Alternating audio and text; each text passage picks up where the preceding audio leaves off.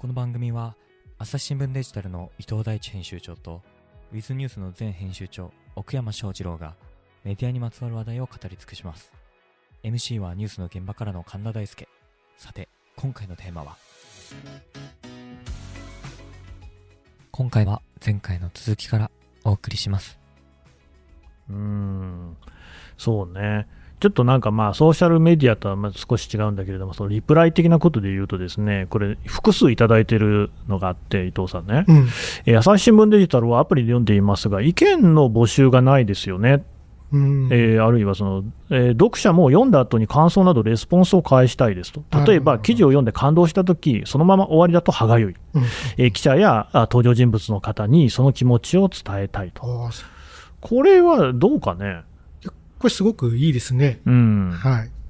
あの、いいですね。いやいやいや、あった方がいい。デジタル編集長いや、あなんかった方がいいですね。やりますみたいな。はい。でもまあね、やりますですぐにできる話じゃないと思うけど、うんうんうんエンジニアとかをね、ちゃんと読んでやんなきゃいけないですから。ちょっと一つ、これ、検討したいなと思います、本当に。ただそうすると多分さ、すぐに問題になるのが、荒れるんじゃないかといや、まあ、それは荒れますよね。どうする？あ、有料会員だけにするとか？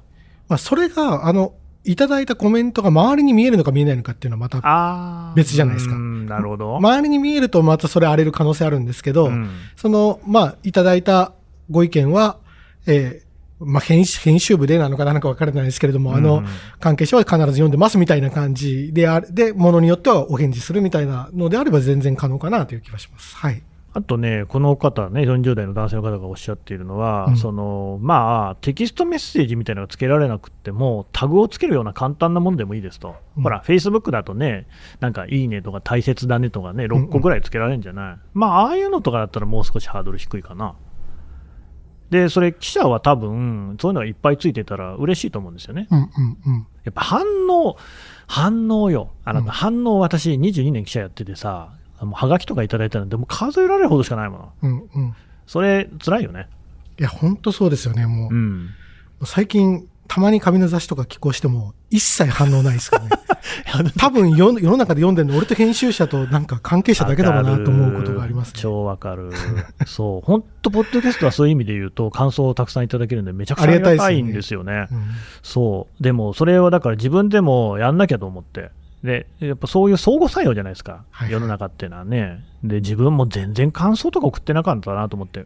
またこれ、あの、ね、お叱りは割と日々大量に来るんですけど、ねこれ良かったよって言っていただくので、たった一個でもものすごい元気出るんですよね、作ってる方としては。めちゃめちゃありますよね。うん。そう。そういうのがでもやっぱり装置としてもね、必要ですよね。確かに、確かに。で、それがうまくできてるのが今のプラットフォームなのかなっていう。流星を極めてるプラットフォームってみんなやっぱりリアクションがうまく反映されてないですかね。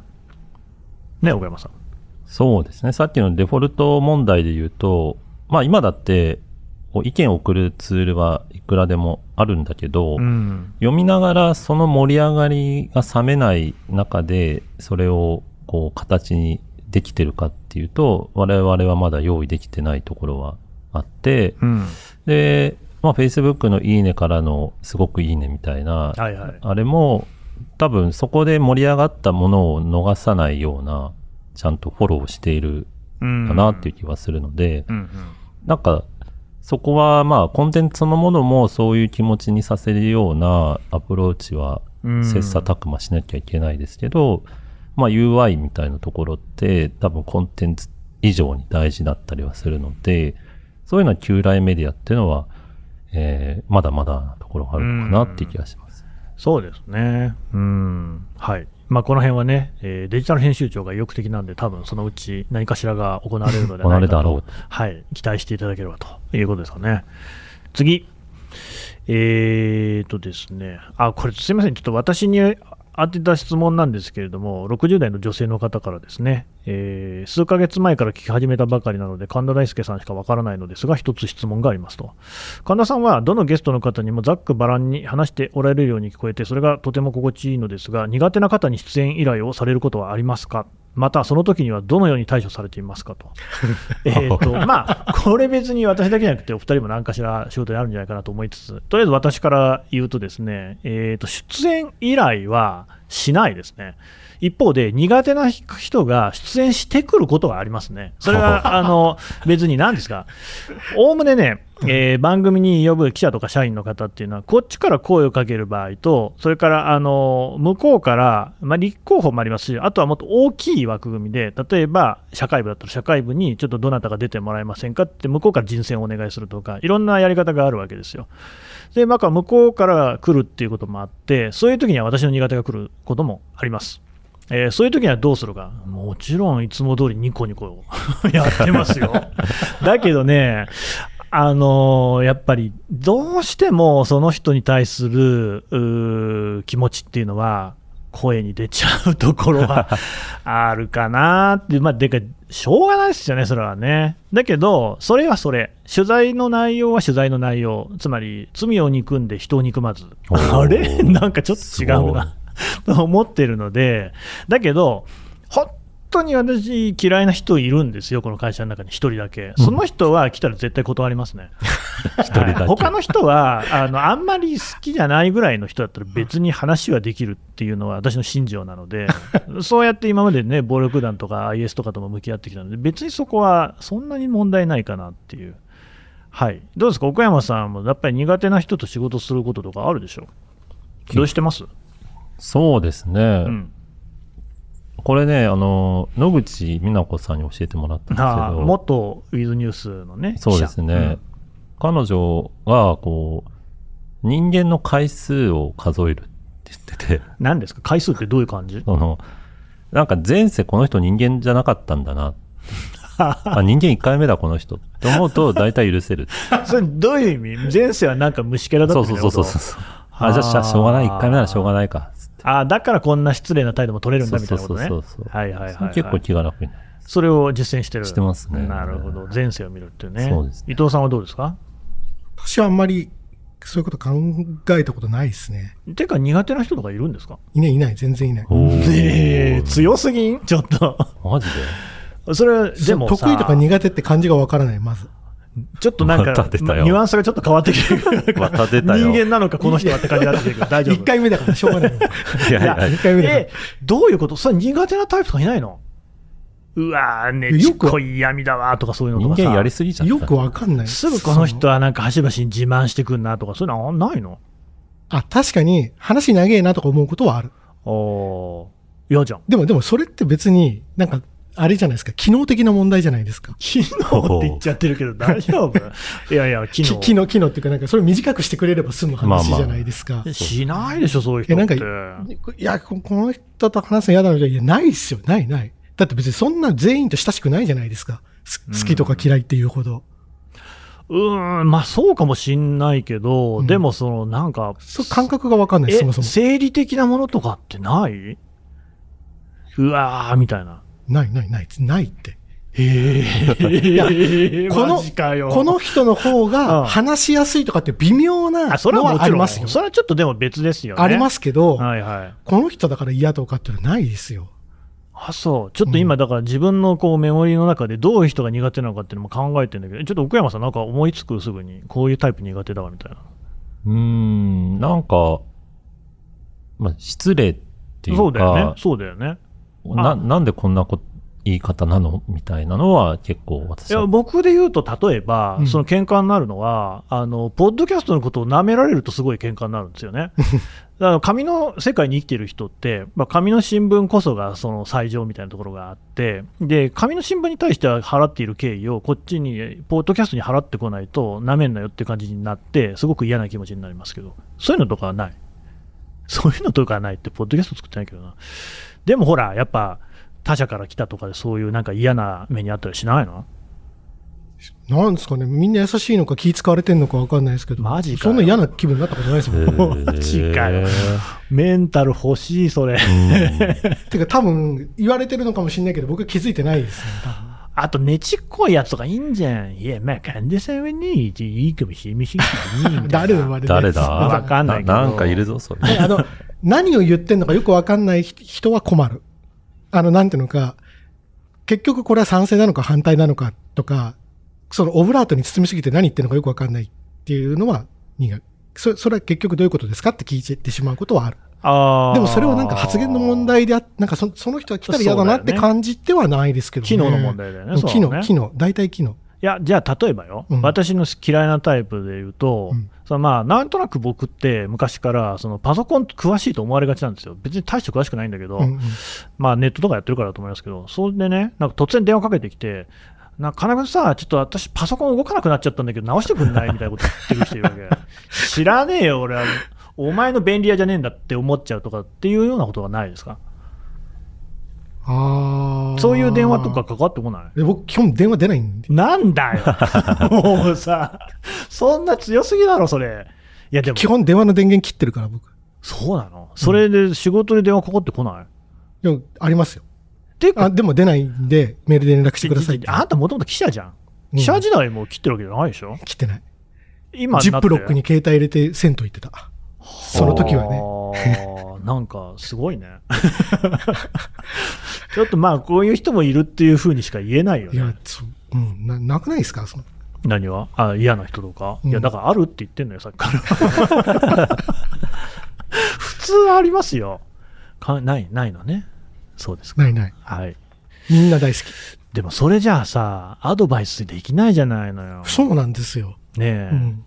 いや、だってこの方ね、このね、質問されてきた方も、おそらく、その、神田さんはざっくばらんにどの方にも話しておられるように聞こえて、それがいいですというふうにおっしゃってるってことは、やっぱり自分ではなかなかそうはできないのがひょっとしたらあるかもしれないじゃないですか。うんうんっていうのが多分普通だと思うのよ。うん伊藤さんみたいな人がいるとさ、なんか自分がなんかか逆にね、そういうことで怒っちゃうっていうのが、なんか人物が小さいみたいな感じの 引け目を感じちゃうよ、そりゃだか。ら僕がなんかセンサーが壊れてるだけだと思います、多分。あーまあ、確かにそれは今までの話でも感じるところはあるよね。伊藤さんってちょっとぶっ壊れてるよね。うん毎回そういう一面を見せるね。あるよね見た目はすげえまとも、喋ってることもめちゃくちゃまともじゃん。友だね。たまにぶっ壊れを見せる。あなたはちょっと面白い人ですよね。隠し味に。いや、あのね、隠し味とかそういう、そういうなんかものじゃないのよ。隠し味ってのはさ、うんカレーの中に蜂蜜入れるみたいなことでしょ？あそうそうそういうレベルじゃないんだよね。もはやカレーの根幹のスパイスみたいなところが何か全然違うっていう感じの、あるよね。うん、でも、そうですね。その伊藤さんみたいな人もいると思ったら、あんまりこう気にしなくてもいいのかも。みんな大好きなんてあるしかしいや。みんな大好きではないな。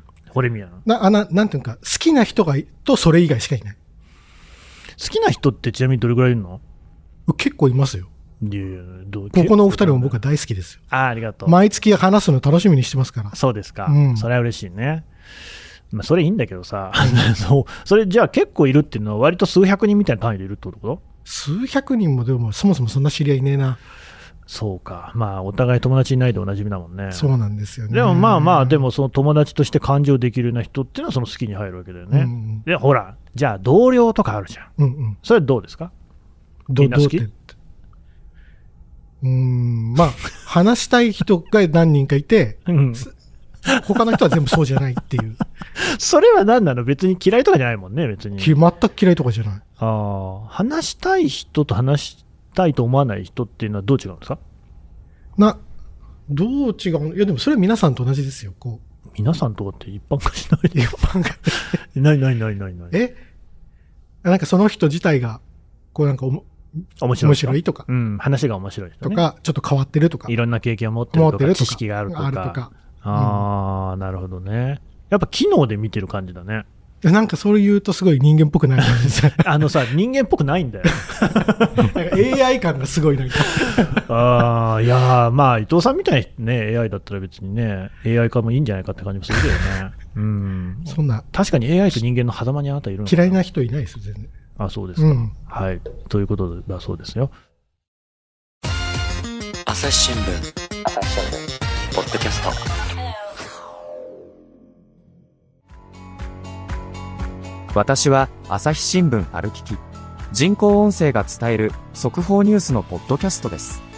通勤中でもお料理中でも運動中でも趣味の作業中でも何かしながら最新のニュースをフォローできます。あなたの知りたいニュースどこででも。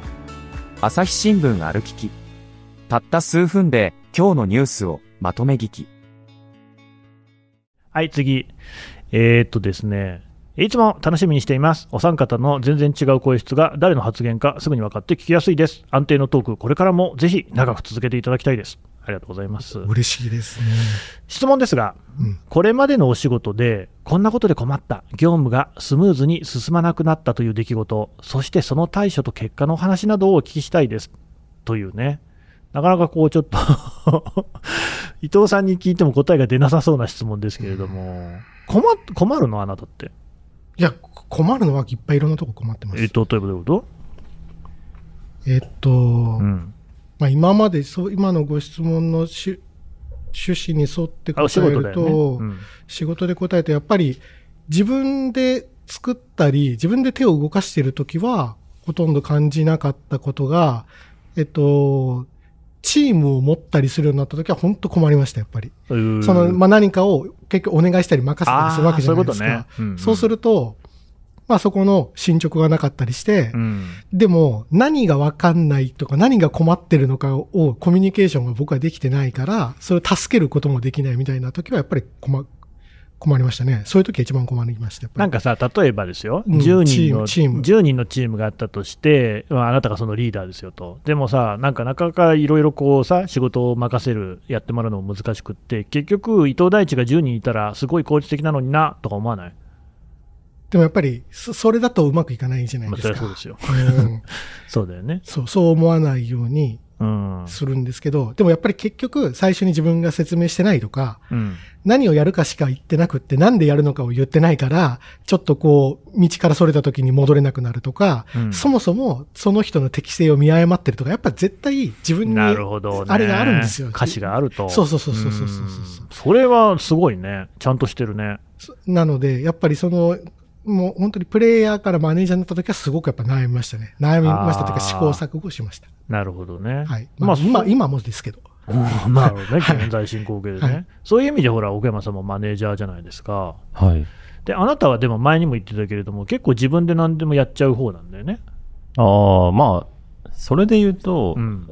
今の環境は、マジで大変です。えどういう、どこが大変なの？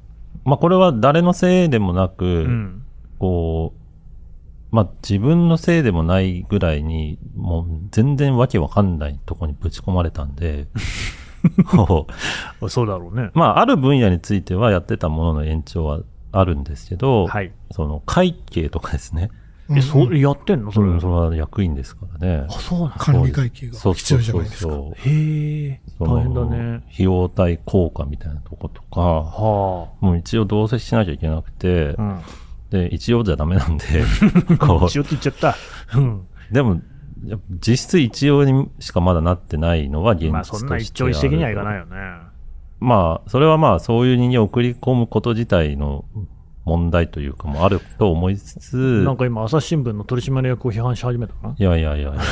でもまあ貴重な機会でありがたいことではあるんですが、何言ってんでさっきからよ。でもね、全然把握できないことが多いのは もどかしいですね。まあ、だって今までの仕事、例えばウェブメディアを作るとか、運営するに関しては、まあ、あなたもね、日本でも指折りのもんだと思いますけれども、全然違う仕事もやんなきゃいけないんだもんね。そうですね。そういう時ってどうすんの、もう、なんか、その場はやり過ごしつつ、うん聞くしかないですよね。ああ、なるほどね。前いた、まあ今も非常勤でいる前任の人に、すげえチャットしてます ちゃんとそれは答えてくれるのね。すごいいい人なんで、この説丁寧に答えてくれますけど、まあ、その辺は今はありますけど、まあ、朝日にいた時で言うと、うん基本、まあ、デジタルに移ってからは、新しいことが仕事みたいなとこがあったんで、うん。進まない前提ではあったんですよね。まあ、まあ、誰もやってないっていうとなんかちょっとかっこいい言い方になりますけど、まあ、でも基本そうだよね。だからまあ、こう、まあ、なないのは当たり前みたいな感じなんで、こうそれをまあどう、こう、うまい具合に落ち着かせるかみたいなところだから、ある程度割り切りはできたかなとうんうんいう中で、まあ違う回で言ったかもしれないですけど、結構最終防衛ラインみたいなのは決めると気持ちがすっきりするどうぞ最終防衛ラインって具体的には？ここまではうん自分が頑張れるけど、こっから先も何かあっても俺のせいじゃねえな、みたいな。おー、ほうほう。っていうのが、まあプロジェクトがうまくいくに越したことはないんだけど、うん。まあちょっとここまで頑張れたらとりあえずいっか、みたいな。うんで、最終的にまあちょっとポシャったとしても、うんこっから先のことが理由でポシャったら落ち込まなくてもいいんじゃないかな、うんうんみたいなのを決めると、まあ結果的になんか大体うまくいったな、みたいな。なるほどね。見切りね。見切り。見切りをつける。はい。でもそれ大事ですよねう。んまあさ、何でもかんでもできるわけじゃないもんね。そう。う。うん。あそうなんですよ。る程度のところはね、諦めや見切りも必要だし、っていうか、それができない人っていうのは多分大変だろうなと思いますけどね。まあ、好きな食べ物何問題につながるかもしれないですけど。おや、繋がってきた？なんか、すごい真摯に受け止めようとすると、多分悩んじゃああー、うんですね。そっか。真面目な人ってことかもしれないね。そうですね。全部自分で何とかしようみたいな。まあなんか同じようなことジェーン・スーさんもこの間言ってたんですけど。なんか自分が与えられた役割を超えたところで、まあ責任を感じたりもっと言うと不満を言うっていうのは、こう自分のためにもならないし、こうそこの組織のためにもならない。まあそうでしょうね。だ仕事のやり方的に絶対こっちの方がいいと思ってんだけど、まあ立場としては、うん。こう与えられたミッションを実行するっていうことを、まあ役割として給料もらってるのであれば、うん。その仕組みを考える人は別にいるわけで、そうですね。仕組みを考えるために給料もらってないんだったら、自分がこれは絶対違うと思っても、まあやった、やらなきゃいけないし、うん。まあ全員が全員その選択肢取れるかは別としても、耐えられなかったらまあ仕事を変える自由はあると。まあそりゃそうだ。いうようなことはおっしゃってて、うんまあ極論も半分ぐらいありますけど、まあまあまあままあ心構え的には、ある意味気が楽になるあ。そうね。調整弁になるかなって気うがします。ん。確かにね、そういう調整弁みたいなものと持ってるか持ってないか全然違う。それ大事ですよね。うん。その、まあ、会社が、に不満があるとかって言った時って、基本二つしかなくて、お自分で変えるかやめるかであって、SNS に書いたりしてんじゃねえよっていう話なんですよ。そうシンプルな話で。そうだよね。うんうんだって別に、そこに選べなくてそこにいるわけじゃないわけじゃないですか本。当そう。うん。それはあまりなんていうのか、自分のためにもならないし、組織のためにもならないと僕は思います。そうなんだよね。あと、結構変えられると思うよ。ね。ちゃんとやればね。うん。別に全然悲観することも、悲観することはないと思いますけど、あとはね、自分がやってる役割は今の自分には合わないと思いますっていうのをもう別に言えばいいわけだから。うんで、そう、あとだから、もう辞めるってのも本当そうで、で、いその本当に辞める気ないくせに辞めるってやつがやっぱ多いと思うんですよ。別に会社なんか辞めたって大したことないから。本当に。ね。うん。それ家族じゃないから。そうそうそうそう。その、本当にそういうのね、良くないと思いますね。みんなね、まあ、スパッといきましょうね、もっとね。はい。そう。次。えー 報道の自由度ランキングで日本が71位だったことについてどう思われますか？こういう質問の時に時々聞く内容が、実際、政府から報道について抑止されたことはないという内容の発言ですと。ただ、そうだとすれば、なんで毎年こんなに下がるものなんだろうか？と思うのです。自粛？えー自主規制？そんな意見も聞きます、えー記者さんたちのご意見や感じることをお話せる範囲で聞きたいですと。まあ結構ありますよね、そういう、だから忖度してんじゃないかみたいな。うんどう思います？伊藤さんどうかな？あのね、これはあれだと思いますよ。その、新聞社とかは、やっぱり、そのの、の、今までの歴史もあるし、えーいろんなアクセス権を与えられているから、ね逆に制限されてない側なんですよ。なるほど。これが、じゃあ、フリーの記者が、うんえー官邸に入ったりするので大変じゃないですか。大変。大変なんだよ、本当。とか、それこそ、えープロ野球でも高校野球でもいいですけど、そういうところのパスを取るのって大変じゃないですか。なので、その報道の自由っていうのは別に、えーテレビ局や新聞社のためだけにあるものではなくって、うんうんやっぱ国全体としての報道に対して理解があったり、そこに対して、まあそれが今までなしった公共物として支えなきゃいけないよねっていうのがあるのかっていう全体の問題だと僕は思うんですよ。うん。なので、えっと、この政府だから上がった下がったっていうところはもちろんありますよ。うん。政策であるけど、多分それだけの話じゃないと僕は思います。なるほどね。どうですか、奥山さんは？そうですね。うん。伊藤さんの話もごもっともで、うん我々が見落としがちな視点であるという上で、うん。取材しにくくなってる場面が増えてるのも確かかなとは思う。ああ、っててまあね。まあ、その、権力によるっていうのだけではなく、まあ、それが自主規制につながるところであるなら、例えば、なんか、子供の写真とか昔普通に出してたのが今ってめちゃくちゃ大変だったりして、その問題あるよね。で、これはまあいいか悪いかで言うと、まあ、いい面もあるとは思うんですよ。昔はなんか、うんまあ、許諾も取らずに、雑だったってことだね。そうね。乗ったら嬉しいだろうみたいな感じで 偉そうにねやってたうん。まあ、まだテレビはそういうのも残って、たまに SNS でこう批判を受けてますけど、うん。まあそういうのはちゃんと監視が働くようになったという意味で言うと、まあ大手のメディアにとっては、ちょっと健全化している一方で、過剰にそれを意識して、うんちょっと手控えるみたいなのがあるような気もします。うんまあなんかその朝日新聞社内のことで言うと、例えば統一教会問題の報道に関して、なんかその遠慮してるみたいなね、例えば社会部とか政治部がやってるからっていうことで、他の部がやらないみたいな話も、まあ、ありやなしやみたいなことを聞いたわけですけれども、そうなんだよね、だから気使ってるっていうので、なんかそっちになっちゃってるみたいなこともあるのかなと。そうです。なんかまあ川柳とかのあ川柳ね川柳じゃん。って個人的には思いますけど、うん、そうね。まあ担当者心理だったり、まあそういう、こう環境によっては、こう、真正面から受け止めてしまう何かがあるのかなとか、うん。まあ今ちょっと別のところにいるので、うん。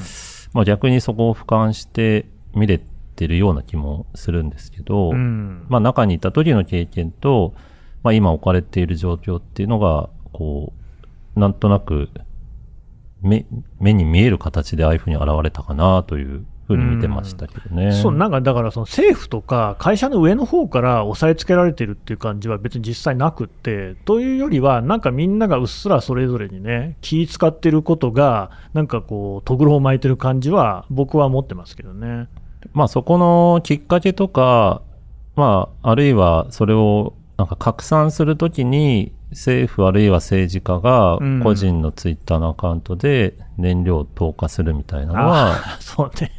まあもしかしたらあるかもしれないっていうか実際あるような気がしますしうん、それは回り回って我々の報道姿勢にちょっとこう、ネガティブというかディフェンシブな影響を与えている。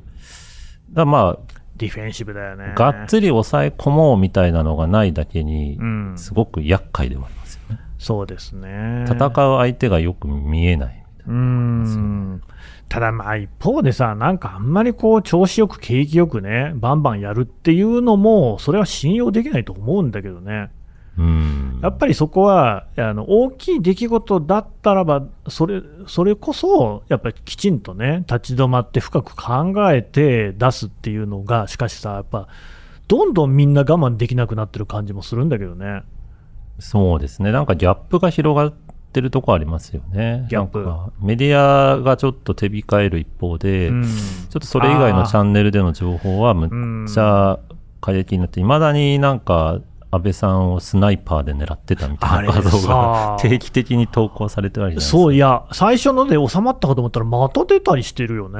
そうなんですよね。で、ああいうのはやっぱ、フィルターバブルエコーチェンバー的に言うと、うんなんか信じちゃうすげえトラップになりかねないなとか、うんその先にはなんか、わかんないですけど、コロナのワクチンであったりとか、本当に自分の生活に関わってくる、ちょっと陰謀論的なもののリスクがむちゃくちゃあるゲゲートフェイクみたいな感じがするんですよね。うーん。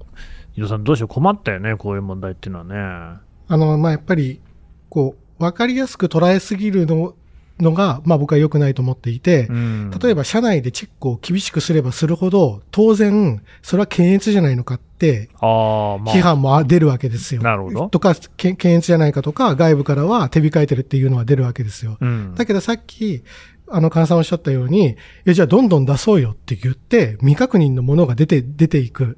実はまた聞きのものでしたみたいなものが出てくるって、これもこれでメディアの評判って落ちるわけですよ。そうですね。で、当然、アクセルのない車に意味はないけど、ブレーキもなかったら事故って起こるわけなんですよね。なので、まずは、まあ、僕たちが大事だと思うのは、アクセルを踏んだってブレーキを踏んだって絶対批判はされるんですよ。うんうんその覚悟は持ってなきゃいけなないるほどね。んですよ。そりゃそうだ。うんそれはもう当たり前のことだから。なので、まずそこを、えっ、と、批判されるからやめようではなくって、うんいや、ぜどっちにしても批判されるけれども、より良い批判のされ方ってどうだろうねって考えることが大事だと思うんですよ。そうですね。うんまあ、あとはね、僕本当にね、別にこれ朝日新聞どうこうとかじゃなくて、もう全員に求めたいんだけれども、もうその批判をあんまり気にしない方がいいんじゃないかっていうね。まあ、言ってみれば伊藤さんメンタルをみんな持ったらどうかと。ねそうじゃない？やそのまあ批判はちゃんとその、ねえー受け止めればいいと思う、受け止めるって要するに中身を読むのはいいと思うんだけども、それでさ、なんか傷つくっていうところにはもう一枚なんかあると思うんですよ、そこをなんとか壁を作りたいなっていうね、うん、でもこれができる人はメンツよって言われるんだよね、そうじゃない？小山さん。今んとこそうですね。ねなんかもうちょっとうまくできないもんかね。まあ、だから炎上自体がもうマイナスみたいな感じには、そうそうまだ残ってますよね。炎上とか言ってること自体がダッセーなっていう風になんないかな。うん。そんなんだっていくらでも操作できるわけじゃなだからそれこそ山口先生の本とか読むと、うんこう炎上の書き込んでる人ってのはもう0.00そうだよね何パーセントってい。めいうのがあって、っちゃこう一部の人だけが何回も繰り返しやってるんだよね。それはもう確実的に論文になってはいるんだけど、まあそこもしかしたらプラットフォーム規制になってくるかもしれないですけど、熱量高いネガティブな情報ほど可視化されやすい。まあそれはそっちの方が多分、うんもう儲かるからってことだと思うんですよね、うんプラットフォームとしてうん。そうでしょうね。でそれは何らかの形で是正を図んなきゃいけないっていうのをセットで考えようみたいなのにつながる気はするんですが、一方で、なんかもう検索、まあ食べログのこうコメントに対するリテラシーの発動みたいな形で、うん。炎上そのものに対しても、まあ冷めた視点っていうのを、もうそろそろみんなが持ってもいいのかなっていう。まあ一方でちょっと今私がいる立場で言うと、うん。まあ、クライアントからこういうプロモーションしたいってご相談いただいて、まあ、絶対そこのリスクヘッジとして炎上しませんようにっていうのを、そう。こう、まあ、我々もそれをアピールはしそうなのよますよね。。そうなんだよね。で、そこでまあ、炎上とか向き合う時代じゃないですよって言えるかというと、いやーまあ言えないので、うんまあ、なるべく、こう、一番いいバランスのところをご提案してるっていうところではあるんですがう、んまあ、現場現場でできることの限界は感じつつ、まあ、それこそ新聞社という自由な立場で情報を発信できるのであれば、まあ、そこの、なんか、えー認識の共有というか、うん啓発みたいなのはやっていただきたいなって気がします。伊藤さんさ、なんかさ、うんまあ、例えばそのウクライナをめぐる言説とかでも、一定そのさ、学者さんとかから批判が集まるようなあのオピニオンとかもあるじゃない、うんでもそれって別にさ、学者と学者が論を戦わせてるみたいなことで、炎上とは違うと思うんですよね。はいはい。だけど、なんかそういうのも、なんかもうすでにこう取り扱い注意事案みたいな風になってないですかね。やっぱり、その、論が盛り上がってると炎上の違いってすごくうん、難しくて、うん最初に、のきっかけは単なる反論だったりするわけじゃないですか。はいだけど、それが、えっと、そのインターネット上だと、本来その、この間の、二人の間の意見交換だったはずが、バトルロイヤル状態にな なるじゃないですか。うんすぐなるよね。だから、まあそこの整理っていうのはやっぱり必要ですよね。うんで、あとは炎上を起こしてる人って確かにあの 0. 何パーセントっていうわけだから、それを気にしすぎることっていうのはその 0. 何パーセントの人に世論誘導されてるわけですよ。そういうことですよ。やっぱそこの自覚は持ってないといけないなとは思います。やっぱうん、なんかそういう一本当にごく一部の人にね、動かされるってのはおかしいですよねこれ。多分、業界の人みんなそうだと思いますけれども、うんその政府だとか会社の偉い人がこうやれ、こうやれとかこれやるのなんてことってほぼないですこんな洗練された中で。ないですねそんなことよりもよっぽど 0. 何パーセントの炎上先導者の方が多分、うん、今は影響を与えてると思いますよ。間接的に。だとしたらそれはおかしいよね。そう。でで、それは良くないと私は思います。僕らが見なきゃいけないのは99%の方ですよね。うん、っていうのがしかしな、みんな多分、本当に上から下まで理屈ではだいぶ分かってくるようになったと思うんだけど、なんか全体で言うと実践されてない感じもするんですけどね。まあ、もうちょっと様子を見てみましょうかね。はい。じゃあね、そろそろ最後の質問というか、まあ、質問なのかなっていうのがあるんですけれども、はい。えーと、40代女性の方。昔の友達と会わないというか、物理的にも会う機会がなくなり、昔話をしてもなというお話は同じで、ずっとそう思ってました。えーが、つい一昨日20年ぶりに友達6人で集まったら、めちゃ楽しくて大盛り上がりしました。会ったら会ったで面白いですね。ただ、1年ごととかだとこうはならなかったかと、20年の空白があるとその間のお互い知らないネタを放出し合えるので、ありだなと気づきました。伊藤さんも騙されたと思って一回試してみてください。狙い撃ちじゃねえ。丸学校、絶対試さないですよね。さあどうする？やりますか。やりますかって誰に言ってやんの？りますか。20年の誰に連絡したらいいのかわかんねえな。ああ、で、と、大学になる？20年前。そうですね、僕今、44なんで。そうですね。もしくはもうちょっと前でもいいですよ。あなた高校の時とかなんかね、結構グレてたっていうから、その時期の人とかね。そうですねも会っても話すことないか。あの、最近、こ高校の同窓会とか連絡あると、うん。あの、選挙、は？な、何期のはい。〇〇くんが、何期卒の〇〇くんがどこどこ選に出るから、はいはいみたはいいなのがはいはい。あって、あるよね。あこうなんか、こういう高校ネットワークとかも、うん。選挙に、大人になると選挙に動員されるんだっていうのを思いました。あるある。同級生に市長とかいるもんね。うん。うん。そうなんですけれども、そうじゃなくってよ。そうじゃないんだよ。そうじゃなくってよ。久々に会ったら楽しいですよっていうね。この、だ伊藤さんと同じ意見の持ち主だったわけですよ。変わったってことですよねそうそう、やったら面白かったよっていう。でも僕と同じ割には20年ぶりに会う人がいるのがすごいですよね。僕そこから探さないといけないのに。そうだ。うんこれ、ちょ、ちょっと mixi でも開こうかな。お、 mixi ね。で僕ね、今 mixi の方がいいんじゃないかと思いますよ。ほう。え、っていうか、 mixi ってまだ続いてんの？ありますよ、まだ。あるあるあるそうな。のちゃんと mixi のコミュニティに戻ればいいんじゃないですか、みんな。3年前俺開いたもん。おお復活。 withnews の企画で、ちょっと mixi 時代振り返るってなって、やって恐る恐る逆逆に mixi とかやりましょうよ。ねえねえ足跡とかついてんの？それ。昔のありましたよ。足跡ってもうなくなったんだっけ？足跡は一回やめて結局また復活したんだっけ？一回やめましたよね。ね、うんやめましたね。やめて不評買って復活して、そこから mixi の転落が始でもそうだな、もう20年前ね、いいですよね。僕も、本当パソコン通信に一番ハマってた時期だし、学生の頃ってね。あと学生の時のサークルの友達とか全く会ってないわ。うん。ゼミもそうだな。どうすればいいの？どこにコンタクトを取ればいいのかわわかんないい。かんなでもそれ喋った瞬間に思うのがさ、まあ他のやつはやってんのかもなっていう。僕が呼ばれてないっていうか、呼ば、呼ぼうも何もさ、住所わかんないと思うんだよね。イランとか行ってるから。確かに、ね。引っ越しちゃって途中で追い切れないし、そもそも同窓会とかも入ってないしで、もググったらツイッターは出てくるわけでしょ。あ、そっか、DM 送ってくればいいんだもんね。あ、それないわ。ないか。ないわ。ないみたい。ダメみたい。伊藤さんもそういうのない？ちょっと繋がる方法が。うーんちょっとないっすね逆にこっちから調べて出てきたりしないかな？ああ、ちょっとそういう、そういう感じでやってみますか。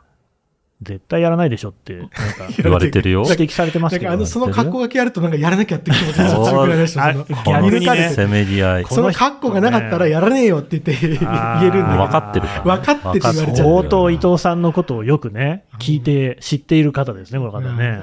うん。誰だろ来月までにその話聞けるかな？かな。う。もう1ヶ月ぐらいちょっと時間欲しいですね。はい。はい。というわけでね、あんまり期待しないで待っていただければというところで、今回は終わりです。どうもありがとうございました。ありがとうございました。